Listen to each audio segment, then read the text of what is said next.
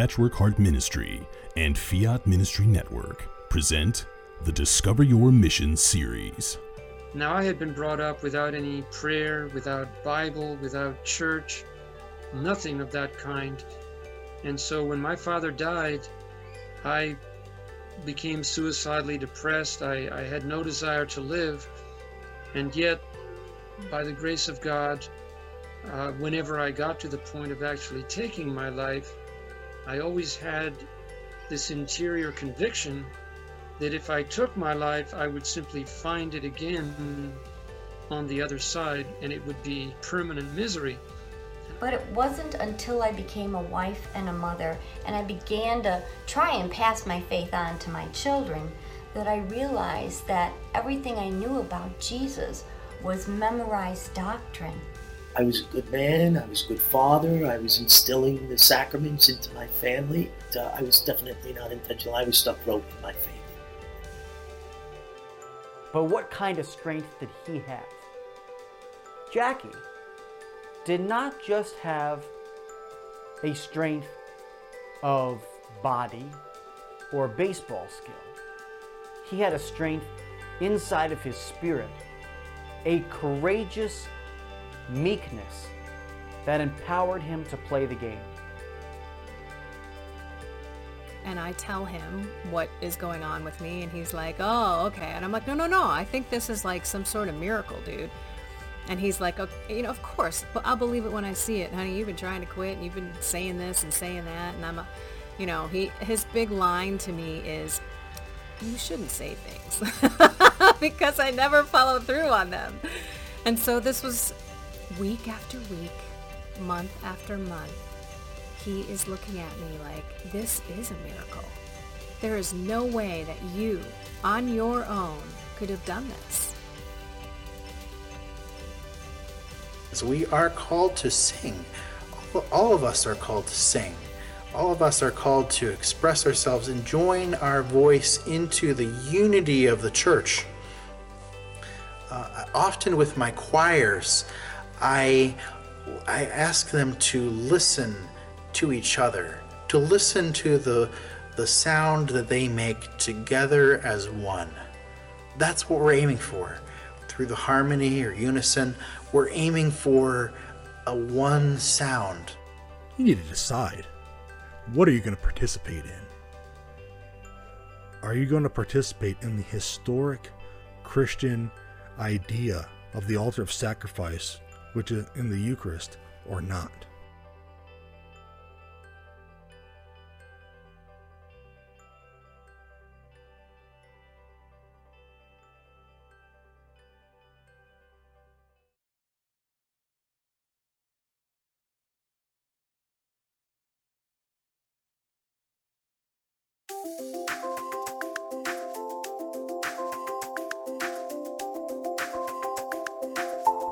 Welcome to the Sowing Hope podcast.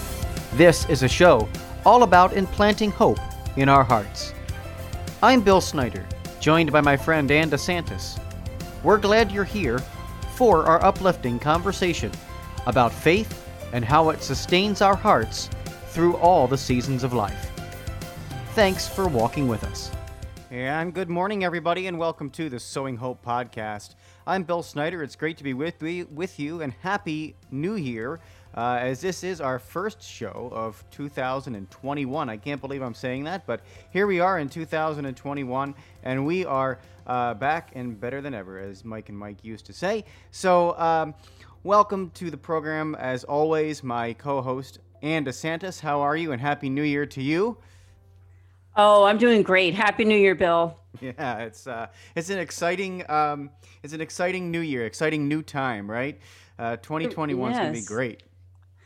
And we've been almost been in, in quote unquote business here on Sowing Hope coming up a year. I, I think it's in March. So Yeah. uh, that's an amazing anniversary for us, as I think we're on already episode 80 something, aren't we? Uh, this is 93.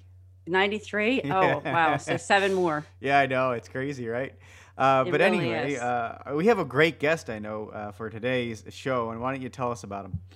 Yes, I'm very excited to have with us Mike Shaughnessy.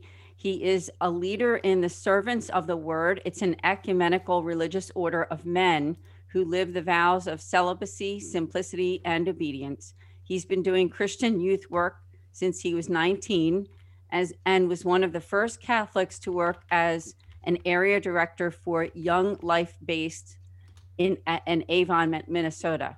He's done youth work in Minnesota, Michigan, the UK, London, and Belfast. He writes monthly newsletters on cult, youth culture. Uh, that's with kairos.org and Youth Culture News, and is the founder of grandly.org. I know we're going to spend a lot of time talking about Grandly. Uh, Grandly equips grandparents to be missionaries to their own grandchildren. And this is summarized in the book that he authored called The Strategic Grandparent. As a hobby, he writes novels, and two of them are The Archangel of Westminster and The Red Madonna. Uh, the website link is grandly.org. Uh, so that's his wonderful bio. And Mike, thank you so much for joining us. How are you doing? Thank you, Anne. I'm doing fine. Yes. I'm, I'm happy to be in 2021 also. It was one of those uh, things at the end of uh, last year. I said, I'm going to stay up just to make sure 2020 really goes away. Definitely. I think we all did. Let's hope it, it lives up to uh, the expectations, right? The 2021 yes. does. Yes. Yes. So you are doing some amazing work, and you got involved in uh, ministry for you know quite a long time ago. Um, so let's start out with uh, looking at your bio that you were uh, you're a leader of the servants of the word. Uh, can you please tell us about that? Sure, I can. Um, I was like most young men, thinking I would uh, grow up, get a job, get married, etc and do all those you know wonderful uh, things that are part of one's normal life. Uh, as a good Catholic kid, I thought about the priesthood and I considered it, but I was more interested in the evangelistic and pastoral elements of the church than uh, not with not that I wasn't interested in the sacramental, but that wasn't where I found my primary motivation. My motivation was much more uh, uh, out on the street, working with people directly. Um, and uh, so I uh, looked at the priesthood and then decided, no, I don't think that's what my call is. And then I ran into a set of young men, we were all in our 20s at the time, uh, who said, uh, who were saying, we want to serve the Word of God. We want to serve the gospel. We want to serve Jesus Christ as Lord with our lives, and we're ready to forego marriage in order to do that. And it was such a um, fine set of men and radical ideal that mm, I, I looked at that and I said, you know, I think this is my call. Uh, so that was how I got in, involved with them. And it was an extension, in fact, because of what I had been doing, because by that time I had already done, um, I graduated from college, had done uh, five years worth of uh, youth work with high school and then with university age students. And that was the main ministry of the servants of the word at that time for younger men especially was just simply um, bringing the gospel message to young people. Wow. So that's how that's why i ended up saying yeah i want to do this. And i did that for uh, i moved to uh, from minnesota to ann arbor uh, worked there for six years and then spent 15 years in europe and then moved back here. So wow what a great journey. That's a great yeah. journey uh, and yeah, tell us some of the uh, great stories that you have from working with youth. I mean, you know, I think a lot of times out there uh, in, in, in the world today, we see you know a youth culture that is just so um, difficult to navigate. Right? It's just really hard to navigate. I was a high school youth minister for many years, uh, about ten years, and uh, I saw I, I got a chance to see a lot. And man, it, it got increasingly more and more difficult to navigate that um, that culture. Uh, I mean, maybe because I was getting older too, but um, but talk to us about some of the things young people were hungry for, and young people are hungry for, because I think it'll tie into your in, into your mission of um, you know Grandly as well. But just talk to us a little bit about what what you were seeing um, in in the youth culture. Yeah, exactly. It does tie all the way back. In fact, um, I got into it because of my own experience of uh, a profound conversion, uh, reading a booklet uh, and giving my life to the Lord and saying, "Okay, this is what I need to do," um, uh, and and have Christ as King of my life. Uh, and it really changed me. You know, I had been a good kid, gone to church, done all the right stuff. You know, if you have a tick the tick the boxes chart for you know your good uh, church going kid, man, I ticked every single one of them. You know, I was one of those ones that a lot of people would have said, well, why why does he need any kind of conversion experience? He's doing this. But I had that experience, and I said, you know, I want to pass on my faith to uh, young people. I, I uh, so I volunteered first, and then my my first years as a volunteer while I was at university were uh, oh so so. Let's put it that way. I mean, some very good relationships with some really fine kids. I still know some of them today, um, and and saw real changes in their lives. Um, uh, but then I started thinking, yeah, but do I really want to do this full time? Because this is this will be your career if you go into this. You know, I thought, well, maybe I'll just do it for a while, but this would be your career. So uh, I thought, mm, and I was kind of backing off of it when a friend of mine gave a phone call. This is where it's tell you a story. A friend of mine gave me a, a phone call and said, I've got 30 kids who need to go on a retreat. Uh, I know you do retreats. Do you have any coming up? And I said, Yeah, I actually have one for about 30 kids. 60 together would be a great number. Um, it was a retreat for this Avon, Minnesota youth parish, our, our youth choir in their parish. So we went away and basically, again, presented the gospel message about our need for Christ, our, our own sinfulness, our own difficulties, et cetera, et cetera, and eternal life preached the gospel, and all 30 of these kids had this powerful experience of the Lord. Came back, and uh, this was March of my senior year, and I was thinking, okay, I'll just go home and work for my dad. These kids all came up to me and said, Hey, can we hire you as a youth minister? And I said, You're high school kids, come on. and they said, No, we mean our parents. Can we get our parents to hire you as a youth minister? Anyway, I basically got headhunted by these 30 kids uh, and seeing uh, kind of like an open field for doing it, that's one of the reasons why I got into it. So I got into it because of all sorts of the good things that typically happen to youth uh, workers who say, Yeah, I want to see kids' lives impacted the way mine was. Yeah. The challenges, and I can relate to those very clearly because of, of again, I, I this I write this newsletter, monthly newsletter on youth culture, and youth culture has changed over the last 40 to 50 years. On most counts, it's gotten darker. It's become a harder place to work, not an easier place to work. The challenges that youth face today are deeper and stronger than they were before. Um, so, even at that point in time, one of the key things that I saw was we were effective at bringing young people to deeper conversion to the Lord, some personal relationship, some uh, basic discipleship in terms of how they live their lives, uh, going to church, doing all the right things, being better people, um, growth in doctrine, doing Bible studies, etc. But then what I found was after they graduated and went off to college, there's a big drop off rate.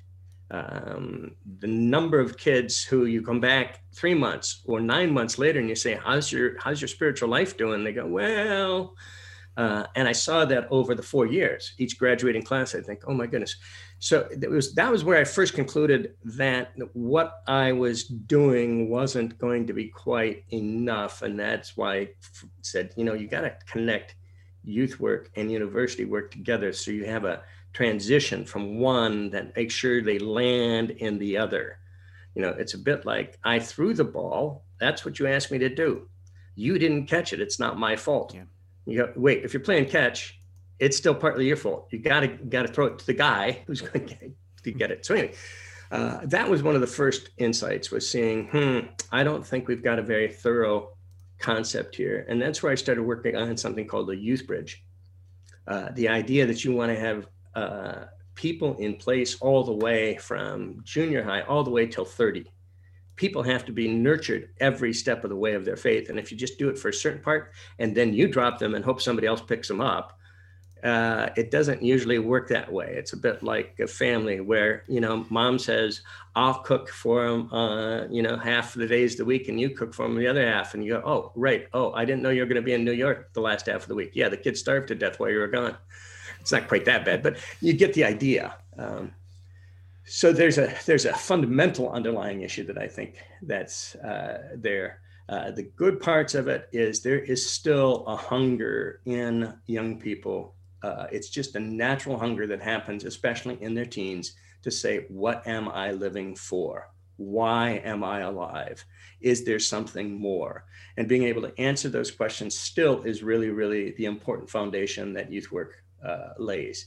You have to build on that foundation, however, to get an adult Christian. You can't stop just with a nicely converted junior in high school.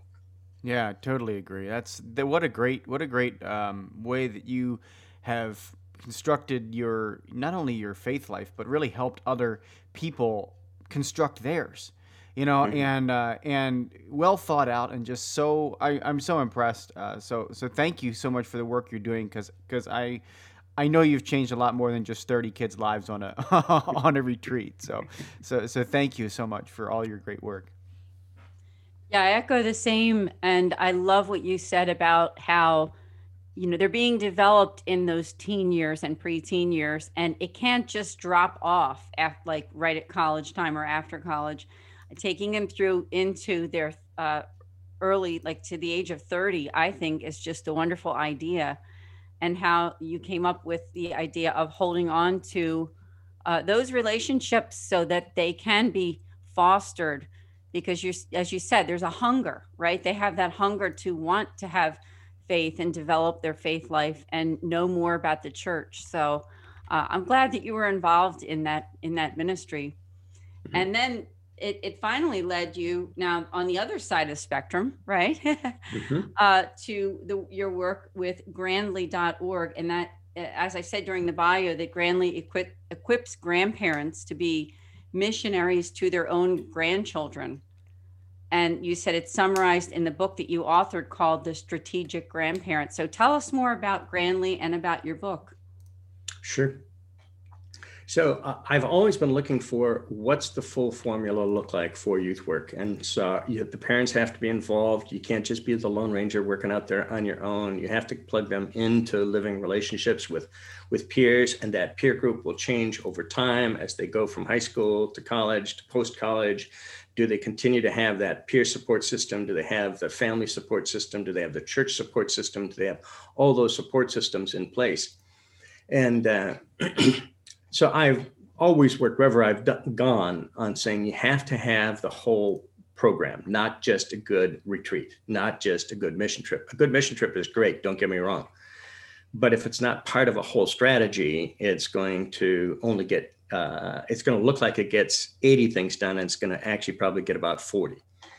Um, so I had been doing this. I came back to the U.S. I was continuing to work on these, and I, I play uh, golf as as one of the ways of staying sane.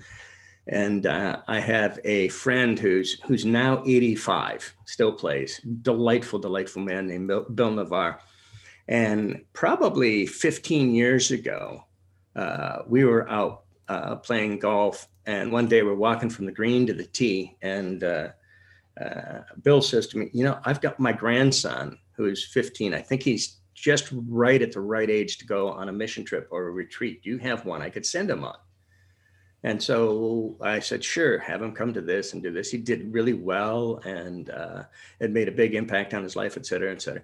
So Bill kept asking me about what he could do for his grandkids. I've got a nine year old, I've got a 14 year old, I got a 21 year old, I got an 18 year old. And every time it was, could I do this? You got any thoughts about this? And then he'd start coming home and saying, you know, I was in the thrift store the other day and I found a, a uh, children's Bible on CD and I bought it for my uh, youngest grandchild who's now nine and he gets driven to school by his mother every day and they listen to the Bible stories, and it's really having a big impact. I'm listening to this guy and I'm going, this guy's good. Uh, he should be a youth worker. And I thought, wait a minute. I think he is a youth worker.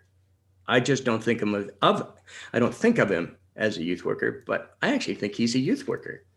Uh, and uh, shortly thereafter, I played golf with another friend, typical grandfather.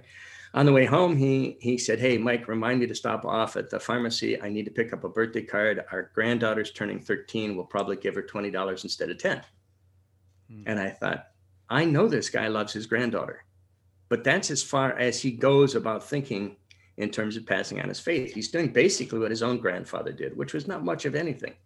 Um, he hasn't ha- hasn't seen oh wow i could do this i could do this i could do this.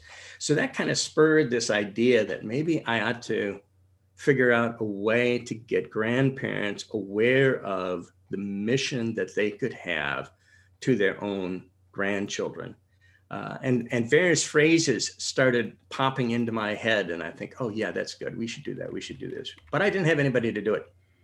Um, so i didn't take it anywhere. And then uh, I was in uh, Costa Rica at a youth conference conference giving a talk on being bold and daring and do things that nobody's ever done before and all this other kind of thing. And a young uh, woman, she just graduated, or she graduated from university in industrial engineering two years previous. I saw her, I'd seen her six years before, and I said, uh, "Hey, let's get together for lunch and just catch up." So she was telling me she did this and this and this and this, and I said, but you always had this zeal to be involved in youth ministry. But uh, yeah, I've I've done stuff. I mean, I've participated, I've volunteered, et cetera, et cetera, but nothing's really captured my attention. Do you have anything you're doing that's new or interesting? And I said, well, I would like to get grandparents being missionaries to their own grandkids. I'd like to train 10,000 grandparents to be youth workers. And she said, that is interesting. Tell me more. So I told her a little bit more, and she says, I really like this idea. And I said, uh, her name is Pili after Maria del Pilar, uh, common Spanish name. I said, Pili, can I turn this in from lunch into your first job interview? Uh, and and she was 24 at the time, living in Mexico, English not her native language, and it was just like one of these things. You go, this is the right person. Now's the right time to do this.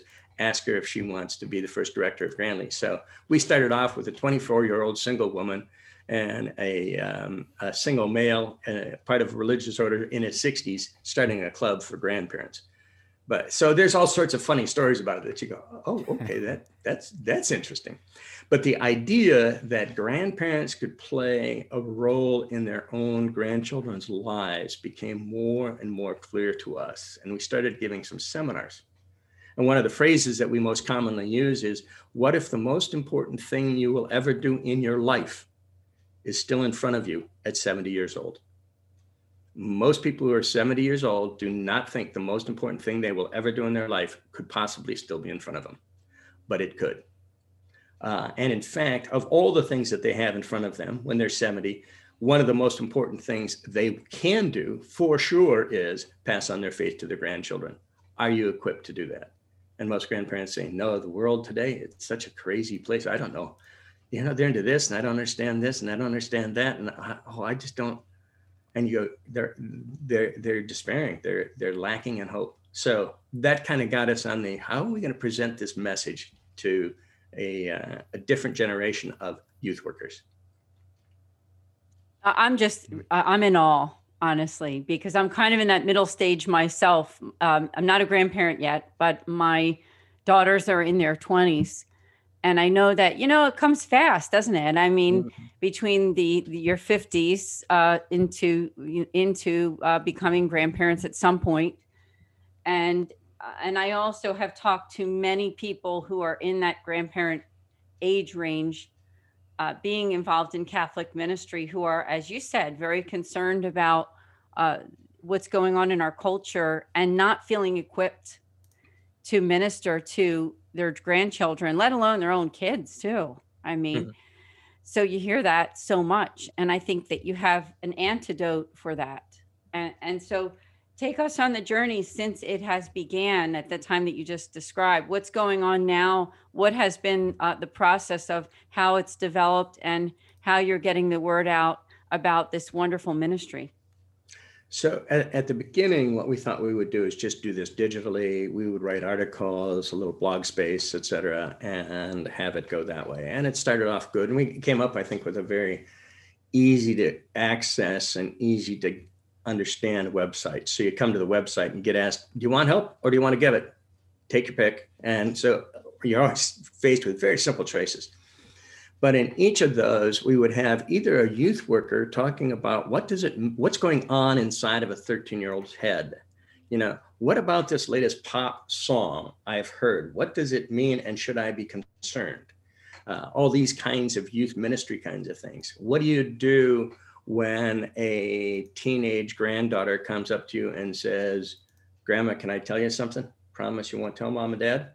You go, how are you supposed to handle that? So a bunch of it is that youth ministry side of it.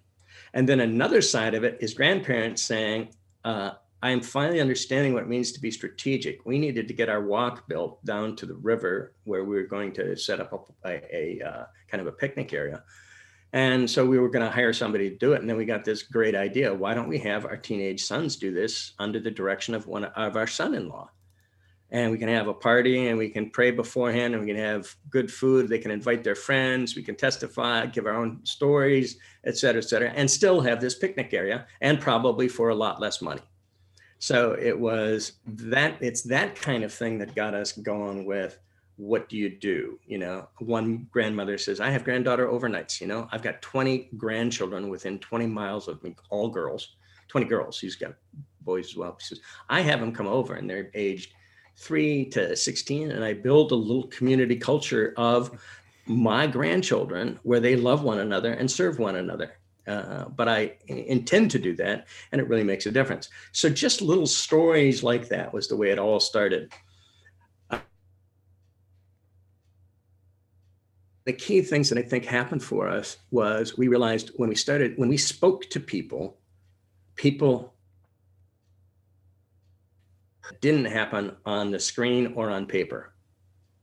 So we started running these seminars where we were able to say, what if the most important thing that will ever happen in your life is about to happen right now? And that is you choosing to be a missionary grandkids. That's a kind of conversion experience that happens in a way that that paragraph in a book doesn't carry nearly the same weight as it does when you're in a room full of other grandparents who are all in that same place saying, Boy, you know, my number one concern is my grandkids, but I don't know what to do about it. And you start saying, Well, the first thing you have to do is say, I'm not going to let my hopelessness, I'm not going to let the condition of the world, I'm not going to let the bad guys win, so to speak. I'm in this fight. When you when we present that and you see the conversion, you just go, that's the big difference right now Is we started doing those seminars. Now, then COVID hit. And suddenly you said putting 70, 70 year olds in a room across eight foot tables from each other, yelling so they can be heard about their grandkids and what they're going to do about it. That's not going to happen anymore, at least for a good while. So, right now, we're in the phase of having written the book and having our uh, basic kind of concepts all nice and clear we're we're shifting over and we'll be we'll be there we hope by march or april um, with a an online webinar uh, that will have a bunch of free stuff. So uh, people can get helps on this and helps on that and helps on this and then a core uh, webinar itself that goes through our key issues like what's the main obstacle that most grandparents face? It's uh, their lack of hope, in fact. It's their demotivation to actually do anything. They're feeling sidelined. They're feeling, I don't understand modern kids. All these kinds of things. And say, all those things are taking you out of being a missionary and doing the great thing that God's called you to do. So we start with uh, explaining that. Then we talk about what if we married youth ministry and grandparenting? What do you bring as a grandparent? And most grandparents, oh, I don't have anything to bring. And you say, well, that's because you think because your nine year old granddaughter can take a video of you, edit it, and post it, and knows how to do that. And you can barely remember what's my password to my smartphone and what button do I push in order to talk versus record. You feel like you don't know anything. Um, and, and in fact, there's a lot of technology that you don't know, and it's changing fast, and that's disempowering for grandparents. But what we say to them is, but you don't recognize what you do have, which is you have wisdom.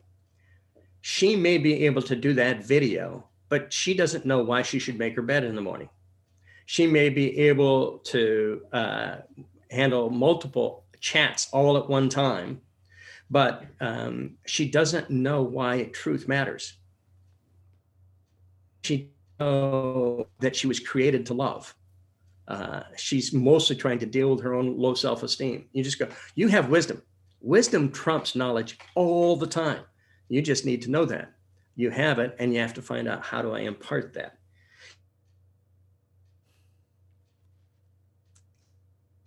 So we in this second session, we're mainly talking to grandparents about you bring stuff to the table that you don't know you bring. But one of the things that you bring to the table is uh, your your presence, your relationship. You've known these kids forever.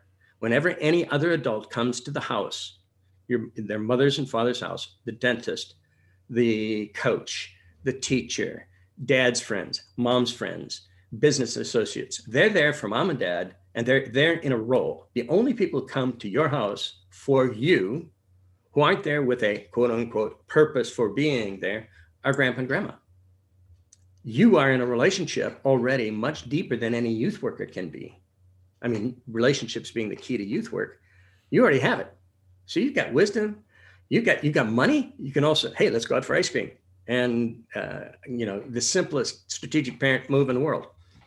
Uh, invite your grandson or granddaughter to go fishing, take them out for ice cream afterwards, come sit down on a park bench and say, grandson, have I ever told you the time about and then you give them a tale, a moral tale, a story from your own life where you go, I had to stand up to a bunch of guys that were really not friendly, but this is what I had to do. And it was time, the first time I felt like, yeah, I'm a man.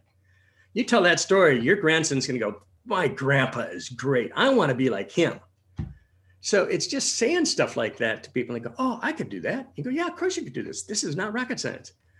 But they're all kind of stuck with, uh, I don't know. Anyway, so uh, I have a huge smile because I, first of all, I just commend you for what you're doing, and um, and I think the value of grandparents is just more than they can comprehend. Um, you know, I myself had a very uh, deep relationship with my my mother's mother. My her husband, my grandfather, died when I was three years old, hmm. but she did and modeled exactly what you said. I mean, all those things. Now she didn't uh, she didn't drive, so she wasn't able to take me out places, but when I would visit her, when we would spend time together, it was that the stories. I mean, I, I just remember the stories and how they really imparted in me how much she did understand about life and about faith. So, uh, you know, when you have that example, it really stays with you. Mm-hmm. And and you might even see you're, you know, we're on a Zoom call right now, right? And yeah. behind me on on the wall here, there's a big picture for the people for you and Bill, and mm-hmm. that's a, a, portrait of her. And mm. it's it's still in this room, and it's it's that little that presence, mm-hmm. and uh, and that reminder of of the the wonderful relationship. So uh, it it's it is just so important to get to know grandparents and and the wisdom like you said they have wisdom and how important is wisdom? I mean yeah, yeah. well especially when kids uh, experience its importance and they then you know youth ministry capitalizes on cool. Uh, you know um, bill would of course know and recognize yeah to be a good youth worker you had to know cool. You had to do cool mm-hmm. to be to be good at it grandparents don't have to do cool. Grandparents are in some ways cool because they already don't care about all sorts of stuff. And there's nothing more cool than feigning you don't care. You know, like I'm too cool for that. Um, so grandparents automatically kind of come in on the fairly high on the, the the cool scale, but it also means that children don't know where to put them. They can't just, you know, that's my coach, that's my employer, that's my uh, buddy grandpa and grandma have been there all along and they're sort of mysterious. Mom and dad endorse them, you know, on most things. Uh, and when I don't want to go to mom and dad, I can go to grandpa and grandma. You just see that they're in a role. And then one of the things that happened as time went on is I just started looking around and seeing, oh, wow, there's a grandparent there. There's a grandparent there. There's a grandparent there. There's a grandparent there. Uh, the obvious one being, uh, you know, uh, uh, St. Timothy with his grandmother Lois, Paul writes in the scriptures, you know, you are who you are because you first got your faith from your grandmother Lois.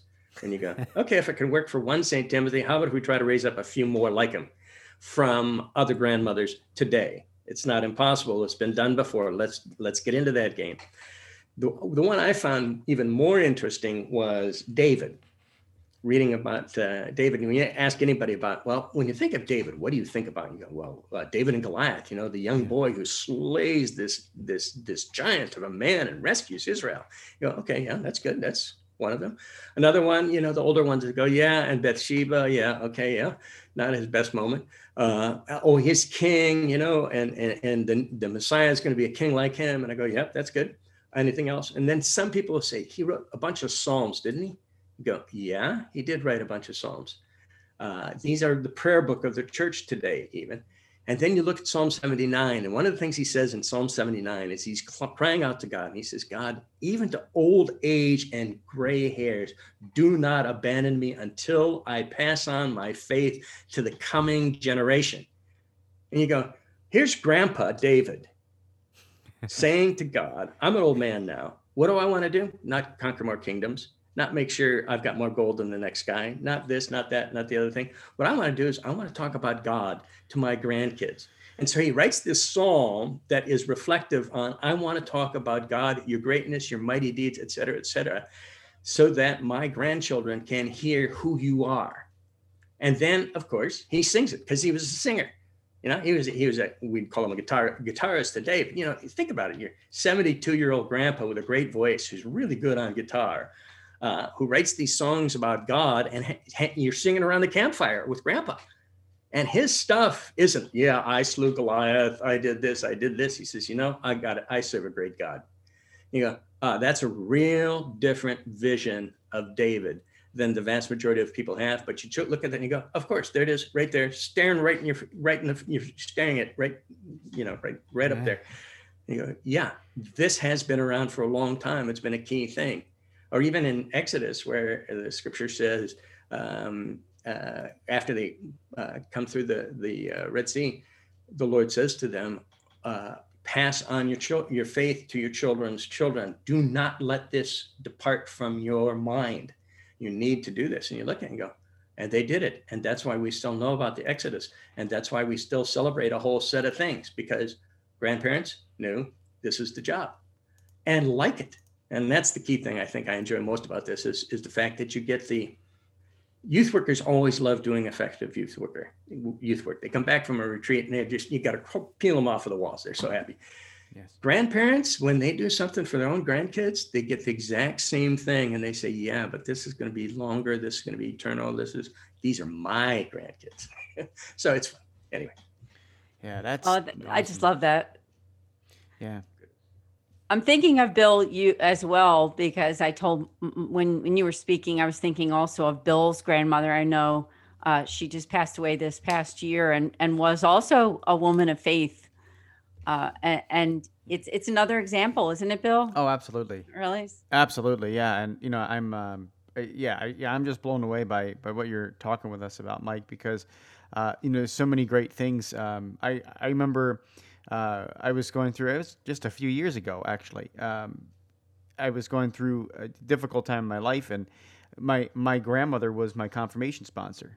Uh, and it, it, worked out in a very strange way because my my my grandfather, who is William Snyder Senior, uh, had had passed away. But prior to him passing away, I had I had listed him as the sponsor uh, for my confirmation. He had Alzheimer's, and he wasn't really able to you know function or anything like that. Uh, but I still wanted him to be my sponsor and my grandmother to fill in for him. And so um, so I listed him, and then he passed away, and there, and you know, nobody ever checked, you know, that, that he had died. So he's still my my sponsor. Uh, but my grandmother filled in for him, you know, even from you know from heaven, and so uh, I always had a very special relationship with my grandmother because of uh, her being, you know, my confirmation co-sponsor, kind of with my with my grandfather. And a few years ago, I was going through a really difficult time personally, and I was actually driving on my way to, to my job and I just called her. I just was like, I need to talk to my grandmother. I need to talk to my confirmation sponsor. And I actually told that to her on the phone. I said, you know, the reason why I'm calling you is because, you know, you're a you're a you were a model of faith for me in my life. And I just and I just need to talk with you about this. I just need you to pray with me. And that's what she did. And you know, and you know, at age at age 86, you know what I mean? Here she was, mm-hmm. you know, pray, praying with me, you know, on, on the phone and just and just being there for me. Uh, and you know, now since she uh, passed away in uh, April 30th of 2020, uh, you know, I feel her presence even more so, you know, in, in different occasions and different places when you're able to just, you know, uh, pray to her and ask her for her help. Um, so, so I think you know you're spot on with everything you're talking about because uh, you know God is God is so good in giving us role models to follow and and I think grandparents grossly underestimate the role that they play. Um, you know, and and you know, you know, my grandmother was you know so so awesome in that. But um, but yeah, it just just a great, um, just a great, uh, you know, way for for for for grandparents to get involved in their children's faith. The other thing I think is that grandparents, you know, certainly they're busy, but um, but but a little. Uh, they're they're less busy than the parents. You know what I mean? The parents are, uh, you know, certainly changing more diapers and doing more things, and um, you know, worried about the you know the day to day activity. Sometimes the parents just get swept up, you know, with with the day to day activity of of raising the child that they, you know, sometimes forget that you know, okay, here faith is really important, and you know, you got to be intentional. You got to slow down and you've got to you know think about what's important that's in front of you and then and then you know grandparents have that role as you mentioned where you know pace can be a little bit slower they can you know they you know they might see you for an extended you know vacation uh, you know a couple days over christmas a couple days over easter you know they, they, they might be um, you know, live for you around the corner. I mean, I know my grandparents did. They lived with me, you know, they lived right around the corner from me. My grandpa would pick me up from school. My grandmother would come over, uh, you know, and help. And so there's just so many graces and blessings in, in, in what you're talking about, Mike. And I think, uh, you know, people should definitely, uh, you know, connect with this ministry, grandly.org, because I think there's a lot of grandparents out there probably feeling like, oh, how, how can I do this better? And, uh, and I think you're spot on doing it. Yeah, I agree. I agree. I would love to know, and Bill, thank you. Thank you so much for sharing because I know that I, I just had to mention that about your grandmother because you have told me stories yourself. Oh, yeah. And I know that, the, that that Mike's presence here on the podcast probably brings that to mind. Oh, sure. Yes. Um, and Mike, you know, and, and when, when someone goes onto the website and they're interested in, you know, what can I do? How do I get involved? So t- can you tell us like what would those steps be for people who might be listening and thinking, you know, I want to partake in this. I want to do something with Grandly. Thank you. I love softball questions like that. um, yes, because that's very important to us. If we're going to get the message out, we need to to be able to to utilize the website. The um, the thing I said earlier, when you come to the website, you are asked whether you want to give help or get help. Uh, the get help piece mainly leads you to three different things. One is a bunch of articles which you can search on. You can search on 13 year olds. You can search on the word boys. You can search on Christmas presents. You can search on movies, whatever. And it'll bring up all the articles that deal with those kinds of issues. So you can get stuff um, by just searching the articles for that. So that's one of the, the, the three ways that Grandly uh, really does help grandparents directly. Uh, the second one is they can buy the, uh, okay, here, they can buy the strategic grandparent. Um, uh, this is, it's about a, it's a four, five hour uh, read. It's full of stories uh, and examples and says a lot of what we're talking about here. Um, and then the third way is what we're now developing, uh, which is the, the uh, Grandly webinar. That's going to be what we major in going forward. Uh, we'll have the, the key webinar that lays the foundation of what does it mean to be a strategic grandparent? What does it mean to be uh, uh, have a plan for your grandchildren? Uh, how do you how do you learn how to pray for your grandchildren effectively? Um, how do you use your time? One of our another little throwaway phrases is waste your time on love. Everybody has time to waste. Let's waste it on loving our grandkids. Oh, okay, yes.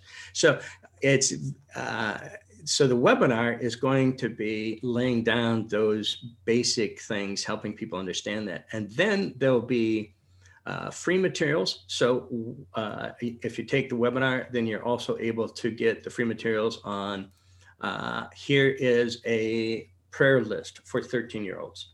Here's the 15 most important things to pray for for your 13 year old. Most people, when they think about praying for their 13 year old, they go, uh, Lord, just bless Sarah, uh, make her happy. Um, hmm. Well, and don't make me as worried as I am about her because I'm really worried about her because she's hanging out. And then you start, the worry train starts going in your head and you've stopped praying. And what you've done is you're now in worry mode. But actually giving people, here are the things that's going on in a girl like Sarah's head. And these are the kinds of things that she's going to face. And pray for good teachers, you know, pray for good friends pray for the right decisions that she's going to be making about what to study and where she's going to go to college pray that God leads and guides and directors. Those are effective prayers. You finish praying like that and you go, that was really good.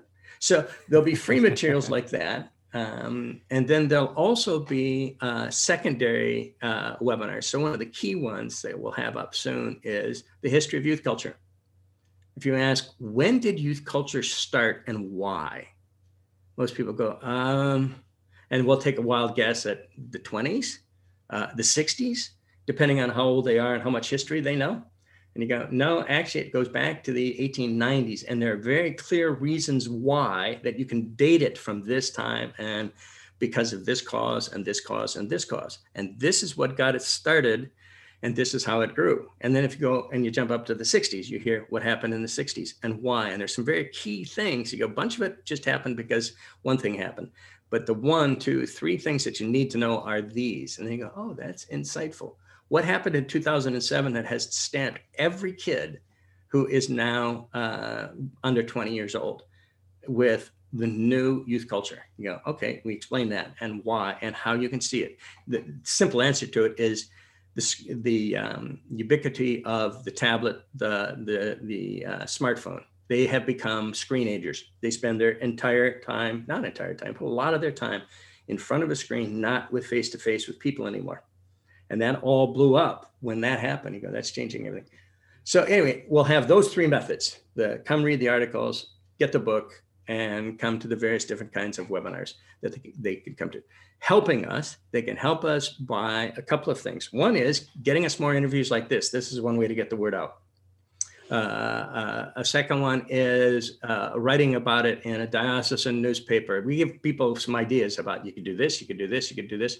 We do need people who can help us with marketing, who have a marketing background and say, we don't know much about marketing. We're youth workers. We know how to do face to face marketing to kids, and we're good at it. But that's not what we need. We need good marketing to grandparents and help, ways to, to help them uh, make a difference. So there's a lot of stuff. Obviously, there's praying for us, there's financial giving. All those things are also listed on the webpage to help us be able to accomplish this mission. And I look at it and I say, I think we could be in one of a new missionary moment in the church. If the church needs to pass on faith to the next generation ever, it needs it now. And in the post COVID time, rebuilding the church is going to be critical. And the people who are most committed to doing it, I think, are the grandparents. Oh, I agree with you. And I just go, okay, let's mobilize these folks. This could be the most important missionary movement in the history of the church. Let's go for it. You know, we're not done yet, folks. yeah, I couldn't agree with you more. And I've had discussions like this even uh, with the work that I do as a director for foundation. That uh, the the most committed Catholics, really, I think, are are are baby boomer plus still, mm-hmm. aren't yeah. they? I mean, yeah. when you go to mass, daily mass, uh, in the organizations of the church, I mean, they're still the most committed. So, mm-hmm. so, so, what a great job for them to take that those same missionary skills and use them for their own grandchildren. Yeah, I yeah. think that is incredible. Yeah. Um, yeah. Now, um, we're not quite finished the podcast. We have a little bit more to talk about. I know that you've also been involved with EWTN and you also write as a hobby and have uh, written some books that you might want to tell us about. So please tell us more about those two aspects of your life. Mm-hmm. Okay. Well, EWTN was the first uh, uh, interview format for Grandly. Uh, and it was it was just a lot of fun, like this, you know, because people are saying, "How do you do this?" And you just start telling the story, and people just go, they smile because you go, "This is just good. This is right." Yeah. So that's that's been very enjoyable. The hobbies, I um, I I, did, I was not a writer uh, when I was young, but then uh, one day it was uh, I was praying and I was re- singing. It was uh, it was Good Friday, and I was singing the song "O Sacred Head Surrounded," uh, and came to the line, "An angel hosts adored thee, and tremble as they gaze." They're they're gazing at Christ on the cross, and I go, "Why would an angel tremble before the cross of Christ?" What's going on? What's the rest of the story? And started thinking about this, and I said, "I'd like to interview Michael the Archangel." I'd like to get his view on the fall of Lucifer. I'd like to see what he says happened really with the Gadarene demoniac's deliverance. I'd like to see what he says about Mary Magdalene. I would like to see his perspective on this. And so I just started meditating on these things and put that together with a true story from our youth work of, of the day of a gal uh, who uh, sought to take her own life through uh, drugs and alcohol, and the amount she took should have killed her. Uh, she was in a coma for three days on the floor of her bedroom. But the last thing that happened, uh, as she tells the story, she says, the last thing that happened is um, uh, after I took this and I started to go under, I saw the face of the devil and said, Help me, God. And I woke up three days later going, I think I just got helped by God, in whom I do not believe, to avoid the work of the devil, in whom I do not believe what's going on. Big conversion story, wonderful, wonderful person, etc. So I married these two stories up together and said, so how would Michael look at that as well? Um, so that's the story of Michael the Archangel. It's just an interview like this, a lot of fun. And then, the, uh, but I did that because there was a bunch of books out at that time that were all about uh, devils and its its leathery wings and bulging orange eyes and all the rest of stuff. And I said, that's not the way it works. Temptation works really different than that. Let's write a story about how temptation really works, what goes on in your head, what goes on in your emotions, how you yield to it, how you shouldn't yield to it, all that kind of stuff. So that was one, and then the other one is um, it's a follows the the, the course of a, a priest's career the first one is the Red Madonna. I'm just about done now with the second book, which is the White Judas, and then I have a third in the trilogy. And it follows the, the, the career of a priest named Michael Riley, who gets accused of abuse and murder in the first book, ends up going to Rome in the second one, and is realizes that there's some uh, folks in Rome who are trying to control the conclave after the Pope dies, and they and from various places he gets this fact and this fact and this fact and this fact and realize what's going on but he's outside of it. What can he do? Uh, and uh, so it's yeah it's interesting stuff. So i just do that for the fun of it. But they're good reads. I i, I think uh, people who are looking for fiction they would they would do a lot worse than to to, to read those. That's awesome. Yeah it sounds so interesting. I'm i, I haven't read them i'll admit but you have me really interested to check it out. Mm-hmm. and uh, and they're i'm sure they're all available on amazon? Yep exactly Yes. Very they cool. Okay. Well, Mike, this has just been so awesome. I hope to have you back on because you got so many, so much great wisdom, uh, and so much uh, really, really great insight into how uh, people can just live their faith and also, you know, at, at any age, but also pass it on. And I think that that's one of the big things in our society is passing the faith on and we all struggle with it. We all worry about it. We all worry about, uh, you know, what the future is for for our children, for the next generations, and there's there's something very very very um, empowering about what you're doing, and I just thank you so much for taking the time to come on and be with us uh, today, and uh, certainly wish you the best of luck for uh, grandly, and you know you don't need luck; you just need a little bit more of the Holy Spirit, I'm sure. But um, but you know I but I but but I know it's going to fly and fly big because you're doing amazing amazing work. Thank you, thank you, appreciate yeah, that. I second that one. Thank you, Mike. Please do mm-hmm. come back again. Good, I will gladly. This is enjoyable. I you know you you now know where I have buttons all over, and you just press any one of them and I'll start talking.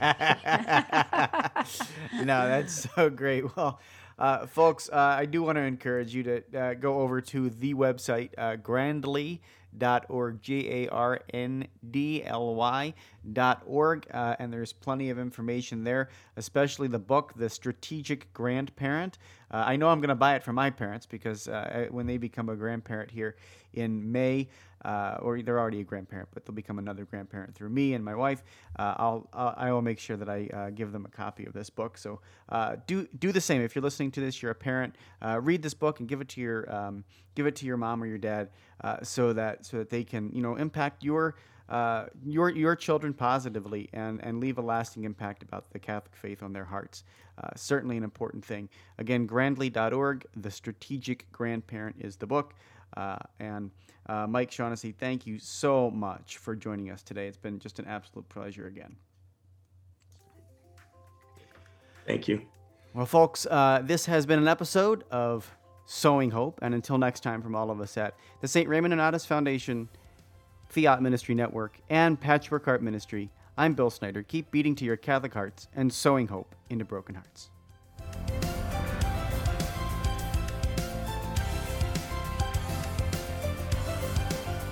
Thanks for listening to this episode of Sowing Hope on Patchwork Heart Radio. For more information about this podcast and our ministries, visit our websites patchworkheart.org and andesantis.com. You can also follow and interact with us on Twitter at PWH Ministry or Andy Santis 2.